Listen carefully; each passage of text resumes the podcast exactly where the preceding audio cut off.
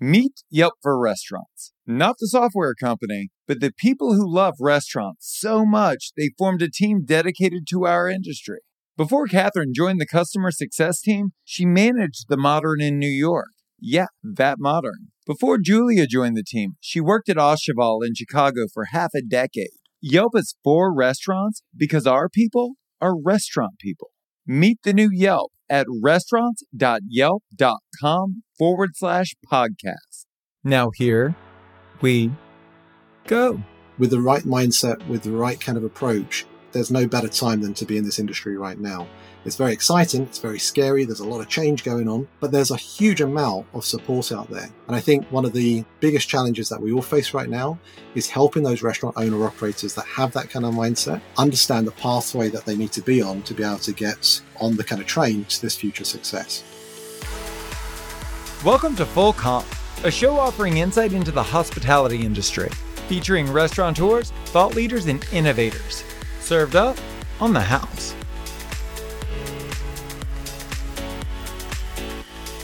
Hey, it's Josh. Do you want to spend 60 minutes planning out a profitable 2022 with me? Just you and me. On Zoom, camera on, pen and paper out, getting you super clear on exactly what your goals are and how you're going to achieve them. It's free, even though the call is worth like a gazillion dollars. Go to planwithjosh.com to book that call with me. That's planwithjosh.com to book a one hour strategy session to make sure that 2022 is your most profitable year yet. Without question, one of the foundational elements of our industry's future is food delivery. But almost two years into this delivery revolution, many of us are still struggling with execution and profitability. But what if there was a roadmap that could guide us towards success? Today we chat with Carl Orsbourn and Meredith Sandland, authors of Delivering the Digital Restaurant. Together, we tackle the big ideas in the book and offer some actionable advice on how you can capitalize on the massive demand out there for food delivery.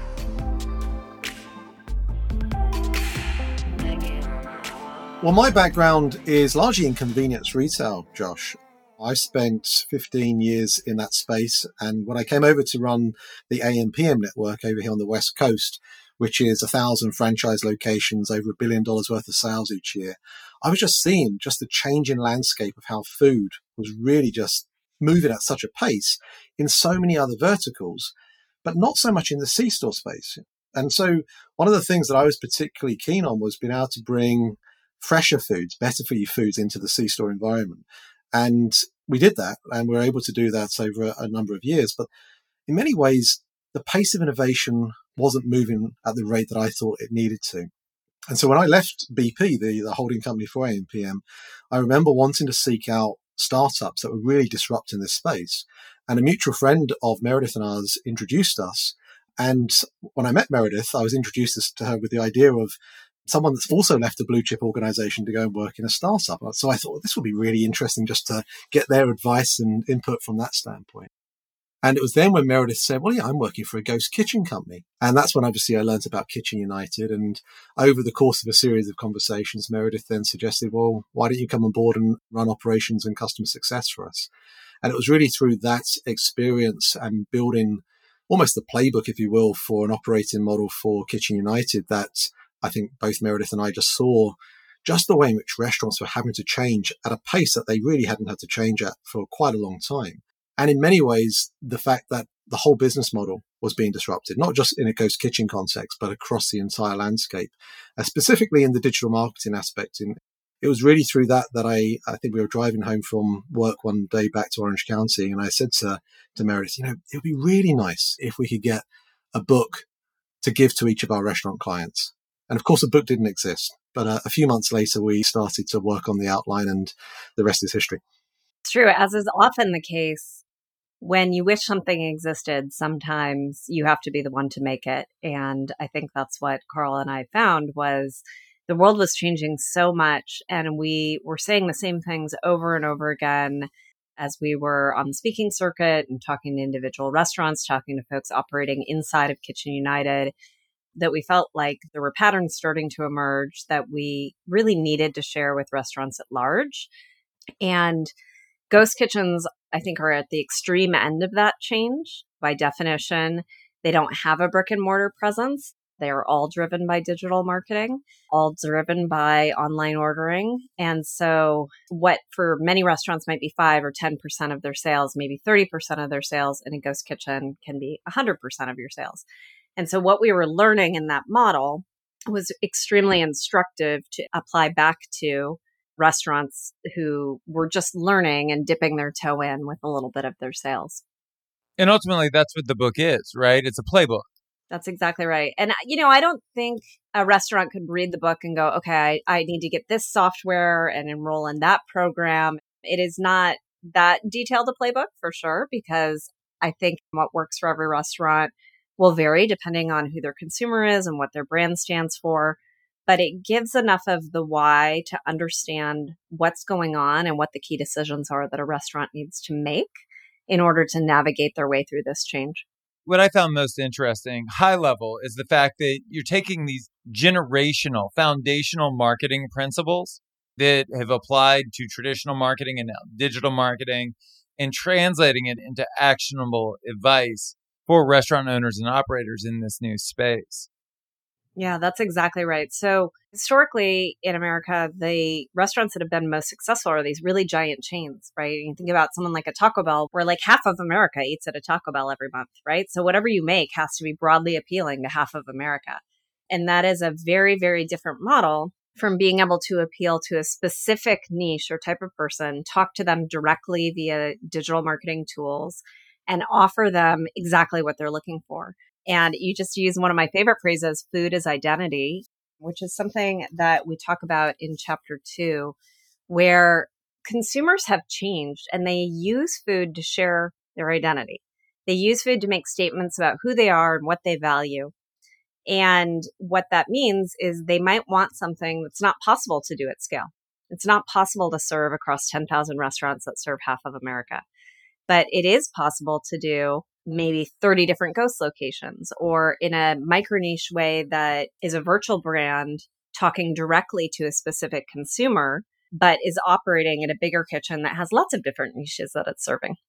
Well, and also when we look at product market fit, there's a massive opportunity when you look at that ghost kitchen model because you can adjust your offering to where there is an unmet demand in the area that you're serving. And there's data out there that can help you make those decisions.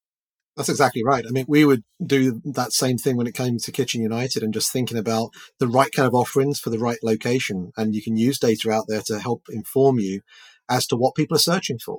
And so, you know, there would be times where we would say, well, there's a lot of people searching for a Thai concept and there aren't any Thai restaurants here. So therefore, let's seek out a Thai concept to come into this particular ghost kitchen location. That's the way in which I think this crazy time is really just opening up new doors of opportunity for restaurants that know which doors to walk through. You framed the challenge for restaurateurs in a way that I hadn't really thought about it before. And the challenge isn't to drive consumers back to what we consider to be a more profitable service model. What we have to do is figure out to serve them in the way that they want profitably. Talk about, I guess, high level, the dangers in trying to alter consumers' desires and then what the true solution is there. I think consumers want what they want. And especially once they've been exposed to it and seen it first in other verticals, right? Amazon brought them two hour delivery and then that migrated into restaurants and restaurant food. Once they've been exposed to it, they don't forget how easy it was. And instead, they just find the best place to get it. And so the restaurants that will succeed will be those who figure out, well, without a VC subsidy, how do I make this thing work? And a lot of restaurants already are. So a lot of restaurants are investing in things like first party delivery ordering platforms, some even in first party delivery logistics, where they're trying to experiment with different ways to give the consumer what they want, but still make money doing it. If you treat the third parties as your customer acquisition engine, and then have that first party channel that Meredith was just referencing as a means to be able to keep them, and to drive loyalty and to be able to develop a digital consumer interface, then that's the way. That's the starting point for you to be able to build a more profitable future for that particular channel. For the people that like to order through DoorDash or Uber Eats or Grubhub, the ones that are never going to move off platform, how do you either A, effectively incentivize those people to get off platform, or two, transform that into a profitable model so that that doesn't continue to be a loss leader for your company? I think the methods of converting people over, there's a lot of ways to do it, both through incentives and frankly, just asking people. The number one thing you can do is have a great product and serve it in a frictionless way. And those are the things that people want, right? The reason they love platforms is because they're so easy. So if you can be as easy as a platform, you have a better chance of winning them over. But the second part, I think, is realizing that there are some consumers for your particular restaurant, they're never going to switch, right? So they might order first party for the top three restaurants that they use every month that they go to really frequently. But for you in your restaurant, they go there once every six months. Like it doesn't make sense for them to convert over to first party. And recognizing that there is a segment of consumer like that and that is how they're going to behave. And then figuring out how to design product pricing for them in that environment. That's the way that you succeed and make it profitable. And I think, you know, another wise thing that Rob Lynch said from Papa John's in the book is by definition, that consumer is incremental. By definition, because that consumer was never going to come to the first party, they were never going to walk in your restaurant doors, that consumer is incremental. And so you can apply to them that marginal profitability thinking and say, you know what? It isn't that we make 10% or 20% on this because that's the profitability of our entire business. It's that we make marginal profit on this person, which maybe is 40 or 50%, depending on how you run your business. And when you take those 30 points out of that 40 or 50%, you're still making the 10 to 20, right? So part of it is around not treating every consumer the same. There are just different consumers who behave in different ways. You want to put all of your focus and attention on the ones that are super loyalists to you and converting them over to first party and then helping them drive their frequency and their basket size and their usage of your restaurant. But for those who aren't that way, they can still be profitable for you if you treat them in the manner that is appropriate for the channel they've chosen. Yeah, a couple of things to add to that. We have a chapter about drive through. And we put that chapter in fairly early in the book because we wanted to talk about the transition that restaurants had to go through to fully integrate it into their operating model. And until it was fully integrated, it probably wasn't as profitable as it is today. And so from that standpoint, the whole theme of the book is to try and encourage restaurateurs to approach the whole topic with a mindset of the potential of this channel if you treat it appropriately. And then building on Meredith's comment, today's restaurant customer is an omni-channel guest.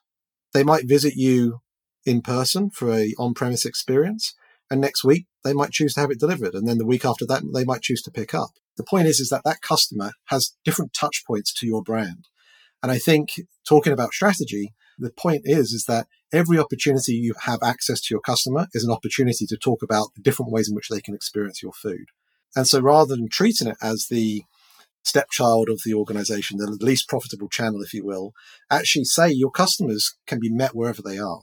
And if you make that appealing and attractive, then it isn't just about packaging, it's about the overall experience being something to satisfy that need. So everyone understands the importance of diversifying revenue. What I'm hoping we can do is really practically talk about what it looks like.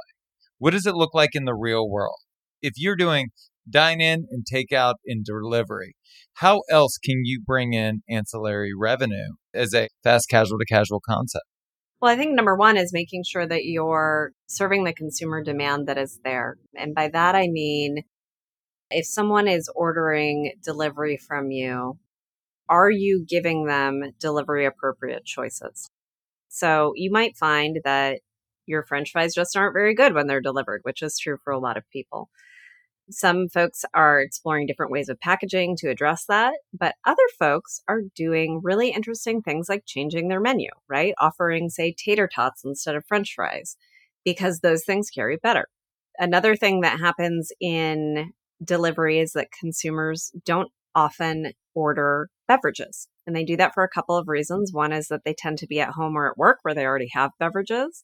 Another is that they perceive that the beverage will not be as safe, right? Everyone talks about the delivery driver taking a sip of the milkshake. Whether or not that actually happens, people are afraid about it So if you can think through how to offer beverages that are proprietary, that they can only get from you, beverages that feel safe, so maybe they're sealed in some way, then consumers are much more likely to add them on. And that's like the basics, right? Menu design and then figuring out how to suggestive sell those items in a delivery only context is step one of making sure that you have a diversified revenue stream.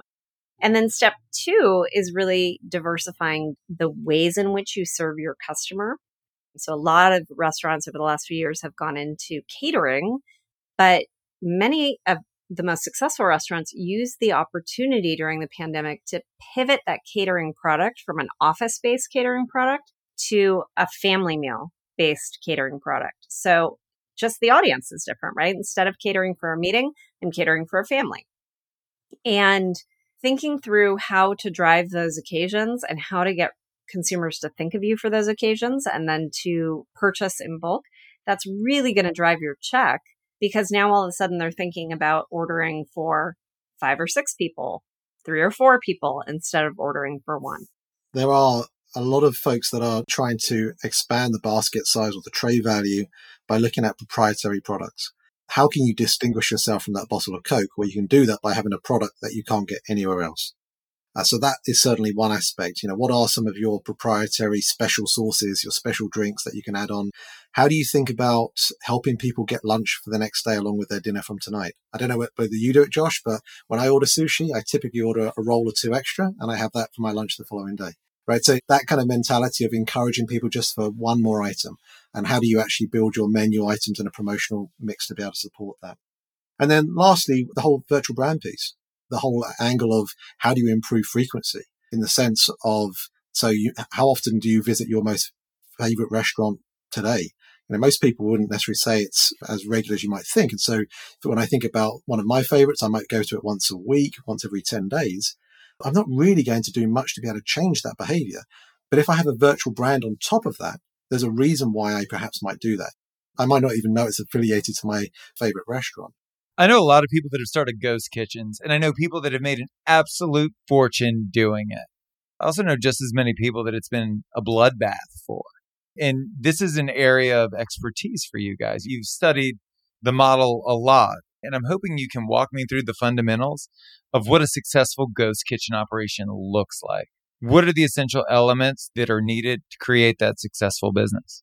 Yeah, sure. So let's start with definition that we think of Ghost Kitchen very much as the hardware and the virtual brands that are inside of them as the software. So if you are adding a virtual brand onto an existing restaurant, in some ways you feel like a ghost kitchen because that virtual restaurant, nobody walks into a brick and mortar environment and sees it.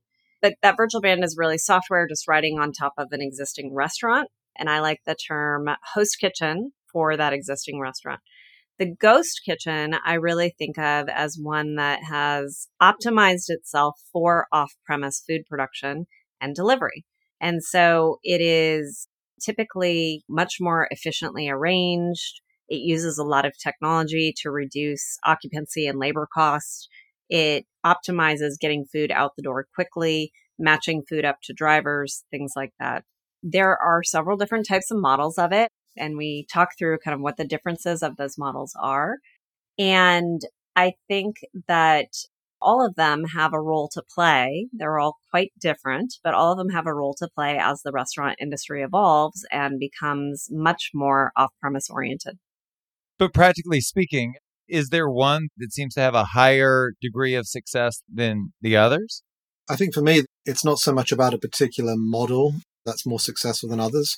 It's actually about how ready and prepared the restaurant is to change their operation appropriately to succeed within them. And that's not something that I would apply to just the smaller brands. It applies to the bigger chains as well, right? So it's such a fundamental difference that you have that kind of change of environment and I think it's around really saying, well, how can I use this space and this capacity of my ghost kitchen to maximize the throughput rate? And that's very different to what you'd have in a brick and mortar environment. So if you can actually now think, well, I've got 24 hours of access to this kitchen and I, yes, I could sell my core brand through it. But what about the peaks and troughs of the day? What could I do in some of those troughs? And there are folks out there that are creating human grade pet food in ghost kitchen environments for that same reason, right? And why not? And so I think it's around that kind of entrepreneurship, that thinking a little bit differently, if you will, to helping people see that the ghost kitchen model can work if you think about that throughput rate as in specific kind of nature. It's about iterating, right? Again and again and again and again until you find that 24 hour a day model where you're able to just generate because ghost kitchens aren't really about experience, right? They're about manufacturing. Yeah, I think that's very well said. Even the ones that have a pickup aspect to it, which are a little bit more customer facing, they really are a production environment and they are optimized to produce efficiently and to get the food out to the consumer, um, you know, via driver, via pickup, whatever it might be, as quickly as possible. Now I'm going to directly contradict what I just said. Uh, this is why they pay me the big bucks. Because you also talk about the importance of engaging and delighting your customers, which you can do through a delivery model. I've spoken at length with Johnny Ray Zone of Howlin' Ray's about this, and it's one of the things that he specializes in is making sure that when somebody gets a fried chicken order from him, that they understand that it was made for them and that there are little surprises in there that delight their guests. Can you talk to me about the strategies that you've seen that engage and delight customers through delivery? I think that is brilliant. I love it. Just because you don't have a brick and mortar environment does not mean you can't engage in hospitality and a relationship with your customer. Do you need to go all the way to having your own delivery drivers so that someone in a uniform can hand off the product? I don't think you do. I think if you can do things that make the packaging high quality, if you can do things that make the packaging branded, if your brand voice is funny, making it funny, if your brand voice is environmental, making it environmental, whatever it might be, those are things that are going to be memorable for the consumer.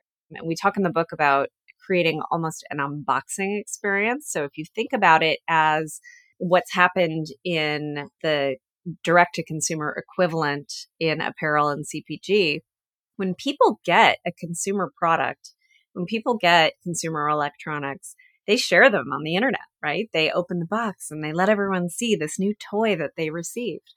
And if you think about your packaging for your restaurant in that same way, that ultimately consumers are going to do video reviews, they're going to put them online, they're going to show the product, maybe they're going to take pictures and put it on Instagram all of those things reinforce your brand. They reinforce your brand to the person who's receiving it and who's doing the unboxing, but they also then reinforce your brand out on social media. I think the, the hospitality angle is one that doesn't get talked about enough. We'll often talk about restaurant 101 in this space and the importance of just remembering why you got into this business. And a lot of people got into the business because A, they love food, but they also love people and, and serving people. And we talk about in the drivers chapter the importance of treating drivers right. You know, as part of the research for the book, I became a DoorDash driver for a bit. And my goodness, was it interesting just to see the experience of how people were treating me because I was, again, the stepchild of the business. I was getting in the way of the on premise operation. And that in itself tells you that if you treat a part of your value system, your service model, inferior to how you treat the rest of it, then you're going to have that translate all the way through in that kind of journey. And I think that tells us that we make a reference to the hotel industry. A gentleman by the name of Lloyd Wentzel, who, when a, ser- a room service item was delivered late, they'd give a chocolate glazed strawberry on the dish as a way of just saying apologies. Now, that's hospitality right there. And so, what are the ways in which restaurateurs can think about making up for mistakes and making up for issues when they know it's really difficult to fix a problem in a delivery transaction? You can still try and make a little bit of a silver lining to those clouds. And then, of course, the other piece of it is around that digital engagement. How do you actually have an ongoing digital engagement with your customers? And that is a good reason as to why they should engage with you on a first party platform. And we speak to Zach Goldstein of Thanx, and he often is talking about personalization 3.0 and having that true one to one relationship. And so, how is that going to evolve over the years ahead? Well, I think it's going to evolve to a place where if I am clearly a vegan eater, then I am going to be someone that doesn't want to see a menu with non vegan items on it. So, how can my first party experience actually just give me the non vegan options as opposed to seeing everything? That's the kind of way in which things are going to evolve. And that's the reason why people are going to perhaps have a different experience in the years ahead. My God, Carl, you keep laying me up. The next thing I wanted to dig into was the future of restaurants. And in the book, you two really clearly lay out a picture of what that's going to look like. And I want to walk through the four pillars together. And you kind of touched on the first one, which is the rise of personalization. How deep are we going to go down this rabbit hole? What does personalization look like in the food industry moving forward? Yeah, I love this chapter. And I love it because there's so many new ways in which things are going to evolve. And again, the whole idea of finishing the book in this way is to be able to say, if you have the right mindset to be agile to what's happening right now, you're going to be agile to everything that's yet to come. And so we, we talk about some of these aspects and personalization is certainly one of them. At the, the underbelly of all of this is data. And I think it's one of those areas where, uh, because of the third parties today, again, one of the things that gets attributed to them is the fact that they're getting all the data. But assuming you have now got customers across to a first party platform, you've got this huge amount of data that in many ways really needs very smart engines to be able to utilize to be able to create an environment which really is very specific to each customer. Now, today, most restaurants are doing it towards certain segments or to certain buying uh, behaviors and profiles. But I think where we'll get to is true one to one personalized service. And that's kind of great if the customer feels that their data isn't being misused. In the book, we talk about the idea of layering on top all these different types of data that sit outside of the interaction between the restaurant and the customer. The data from your wearable, the data from your nutritionist, what your personal trainer is advising you to do, all these different aspects coming together to help advise you what you should have for dinner tonight. And if you can deliver the data to be utilized in a safe manner, which of course is a hot topic that the federal government is looking at the likes of uh, Facebook and with right now, then that could potentially be a future that actually people would warm to. But it's an if. And maybe blockchain is going to be a way into that. What does the future of dine-in look like? I do think it might actually get even better. And this is a hard thing to imagine when we're having so many labor difficulties right now. But as labor is augmented with various forms of technology, whether it be software or hardware, as consumers make a conscious decision about do I want to eat at home tonight or do I want to go out? I think there's an opportunity for restaurants to make the dine in experience that much better. So that for those consumers who are choosing to come into the restaurant, they're having a really special, wonderful experience, augmented by technology all around them, but a reason to be in that restaurant as opposed to getting something delivered. I think we're going to see the advent of dynamic pricing play into menus. I think the idea of the digital menu is going to be existing not just in off premise channels, but in on premise. So I think the uh, agility of a restaurant to be able to adapt to include dynamic prices is going to be a factor that is going to be linked to the inventory levels within the restaurant as well, not just in terms of cost of products and inflation. I think you're going to see different ways in which loyalty profiles will differ as well. So you might have the special table that you always try and get access to, but now that's only available for platinum customers, much like you have on, on an airplane. So those kind of factors will come up as well the pandemic did a lot to shut down the industry, but it also did a lot to kind of highlight the foundational inefficiencies and weaknesses within our industry. And you predicted a different business model, an augmented business model for restaurants moving forward. What does that look like? Well, I think for me, the model is really about just looking at this from the standpoint of new channels, new products, and new technologies. And those new channels are really around just understanding that the restaurant customer is that omni-channel customer that we spoke about before. They're going to experience food in different ways at different times. And your restaurant needs to be shaped in such a way to be able to service that. And I think we've seen the emergence of delivery and this off-premise channel happen recently. We're seeing the blurring of the lines between grocery and restaurants right now. We're seeing micro fulfillment appear in a way that is going at such a rate with the likes of GoPuff open up locations one a day across the country. So those are the ways in which I think the new channels are coming through. In new products, well, I was just mentioning about plant-based proteins and the way in which that I think is going to become a growing trend for people to be increasingly conscious of the food they're putting into their body and the way in which that food affects their health and their particular mood. And then the new technologies, well, a lot of it, of course, is around reducing the price of food delivery. We talk about China in the book and the fact that it's actually cheaper to have food delivered there than it is to go and eat out. And a big reason for that is they've removed a large amount of cost from the delivery aspect. Now, in China, it's about low cost labor, of course, and the fleet that they use. But it's also, I think, going to be about drone technologies and automated vehicles and the ability to save money from that piece of it. When you can do that, that's going to give restaurant operators a choice. They're either going to be increase their profit margins, they're going to have that option to increase their profit margins, or they're going to redirect some of that savings back into even better food and therefore better product innovation and a better experience for all of us. It's an industry podcast, and at the end of every episode, I like to give the guest an opportunity to speak directly to the audience. Do you guys have any words of advice or encouragement you'd like to share? Hopefully, our book is one that gives those that read it a really hopeful view on the future for the industry. With the right mindset, with the right kind of approach, there's no better time than to be in this industry right now. It's very exciting. It's very scary. There's a lot of change going on, but there's a huge amount of support out there. And I think one of the biggest challenges that we all face right now is helping those restaurant owner operators that have that kind of mindset understand the pathway that they need to be on to be able to get on the kind of train to this future success.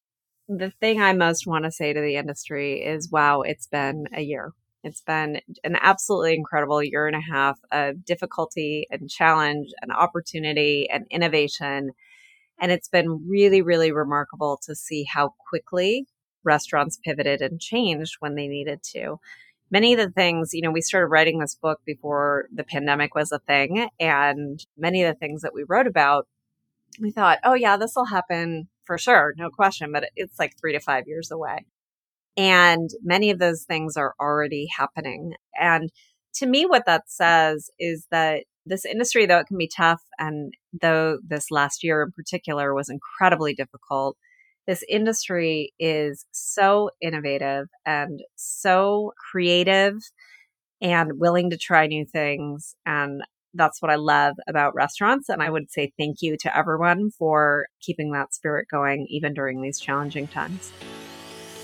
That's Carl and Meredith. To pick up their book, visit deliveringthedigitalrestaurant.com. If you want to tell us your story, hear previous episodes, or check out our other content, go to restaurants.yelp.com forward slash full comp. Thank you so much for listening to the show. You can subscribe wherever you get your podcasts. While you're there, please leave us a review. A special thanks to Yelp for helping us spread the word to the whole hospitality community. I'm Josh Kopel. You've been listening to Full Comp.